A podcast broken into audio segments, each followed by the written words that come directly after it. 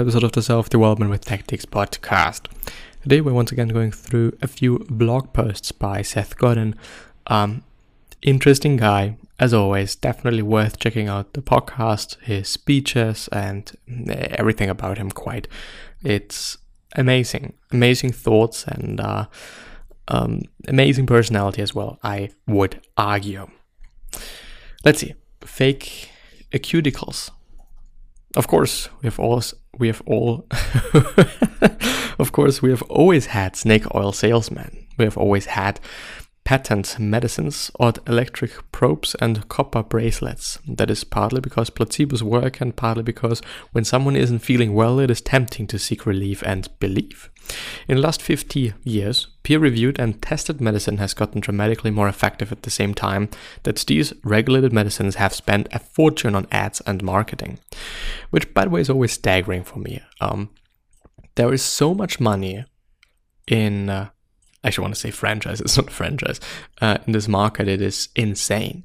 It really is. They have, fortunately, actually, as well, so many possibilities and so many abilities to uh, do and produce and, and research so many different things. It's it's uh, really great, I believe. I think, at my point of view. But uh, on the other hand, it is interesting that you have to market medicine and you have to market um, pharmaceutical things. Um, I would believe if I go to uh, the pharmacy or to a doctor that um, I'm getting the stuff anyways. You know, they're making their money anyways. Um, but of course, I mean, there are also some products that do not have to be prescribed and uh, might be about that. Probably is about that. Um, I'm just thinking if I've ever seen some uh, ad for uh, a prescribed drug, but I don't really know. I really don't. Anyway, um, where have I stopped? As a result, the shame snake oil. There we are, by the way. Uh, Purvias, or whatever the fuck this means, um, have worked hard to copy the scientific umbra and language of tested. Could you go away, please?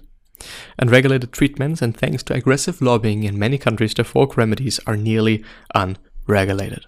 So we've got greedy public farmy, pharma companies with a tested product and an ad budget that often exceeds their R&D budget. Industry-wide, it approaches half of R&D, which I don't know what this means. We might just Google it because I believe that it could be important. And while I'm doing so, I can um, do this, yes, because it bothers me.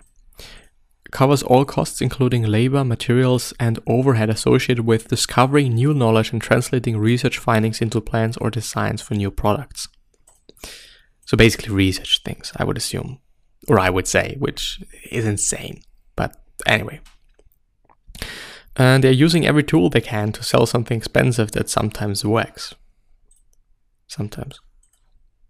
And then we have folk medicine companies that are responding to the high prices and ad influx by raising their own prices and sharpening their own ads, blurring the gap and grabbing some of the trust that people have in verified and tested results. Belief is useful and placebos work, but you can see the widening gap here.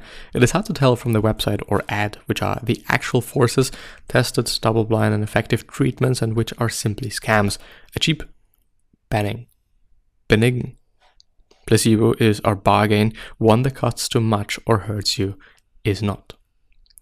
If someone, if someone tells you that they are offering a diagnostic test of your microbiome and has you send in a sample for scientific analysis and testing, it is almost certain that they are donating. They are doing nothing of the sort.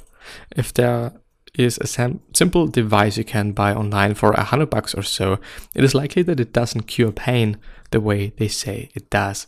If a practitioner insists that they have powers that transcend the laws of physics or reason, they're actually only offering you the power of suggestion. And yes, if a famous doctor insists that an expensive over the counter magical bean is what you need, think twice.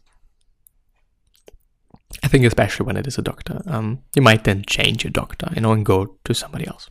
Regulated medicine has gotten dramatically more effective in the last few decades. Folk medicine hasn't changed at all, even if it costs 10 times more than it used to, and even if the packaging and hype is significantly more sophisticated.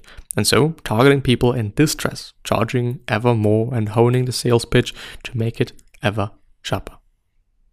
It is a shame that the folks who do this don't have the self respect and generosity it would take to be honest about what they are offering. Instead, they hide behind a facade of jargon and process that conceals the fact that they are simply making it up. That oil isn't essential, except in the way it makes a profit. There are few areas of your life where we tolerate this much fraud because we really want it to be true. Yeah, I think there is a reason why. Let's check that out. Um, pharma industry. Um, um, um, um, um, um what do you call it? Market size. Uh, in comparison, can I find something like this? Would be amazing. Um, Uh, it is growing.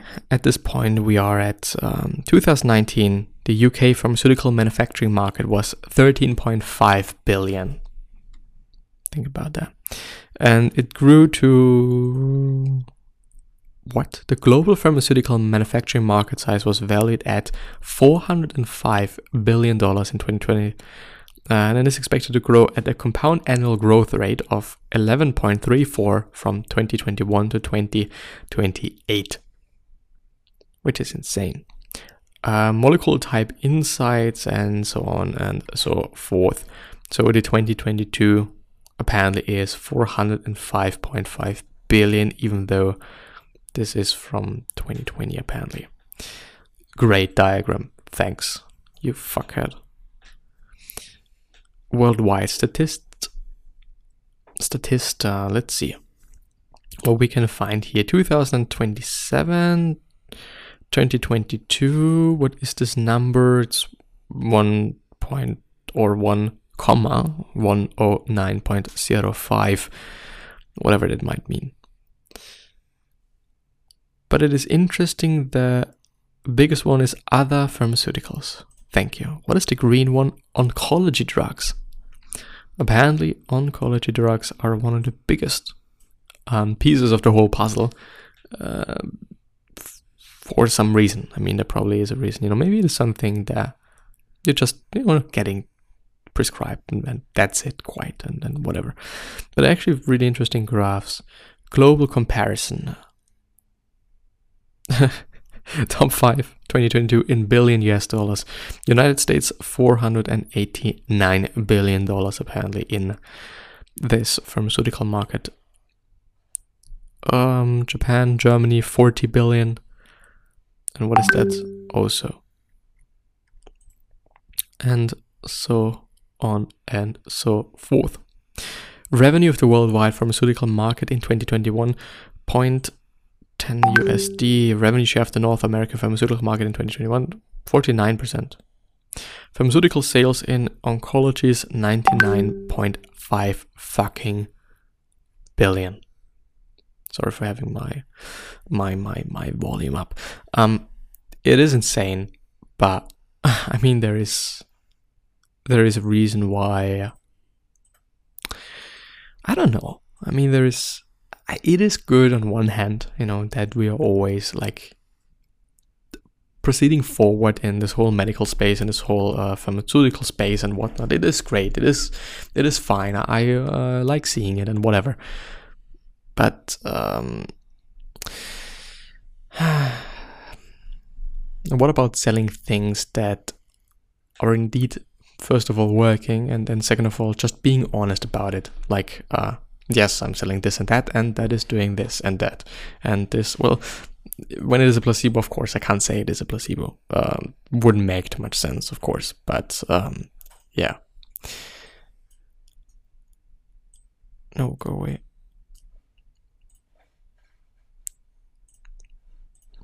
Let's see what the next one is. Go away. But first, we need to talk about it. People don't talk about end of life suffering or the cost of healthcare in the last year of life, so it never gets better. Instead, we pretend it isn't an issue and the problem persists. We don't talk about the ongoing and escalating costs, human and financial, of our changing climate, so the systems that are making it worse continue unimpeded.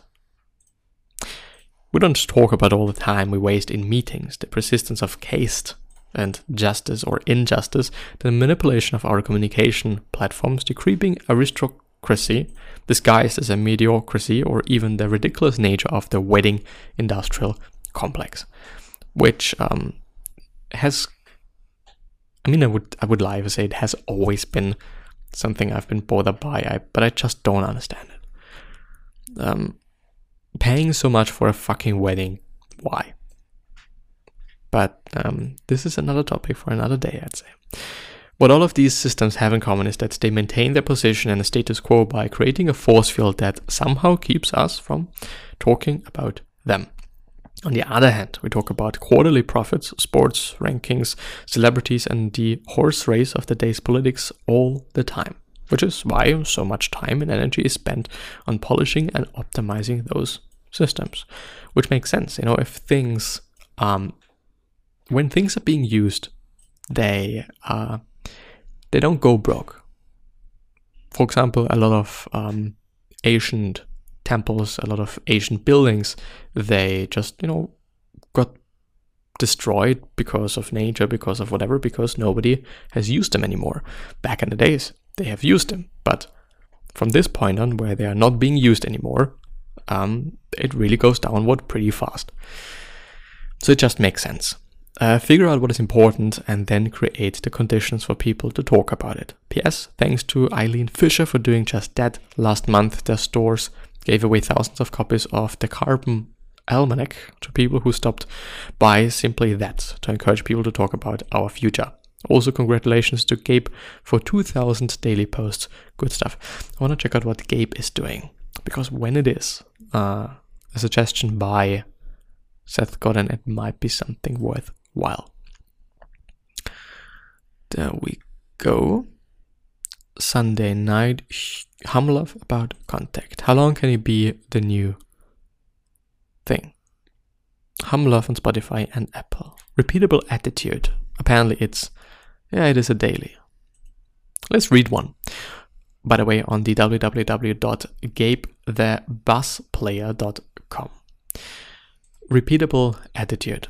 We all want to believe that our knowledge is building toward this, the sure thing, that all our toils with uncertainty will give way to a certain, a repeatable process, or at least a predictable one, where we can control the outcomes.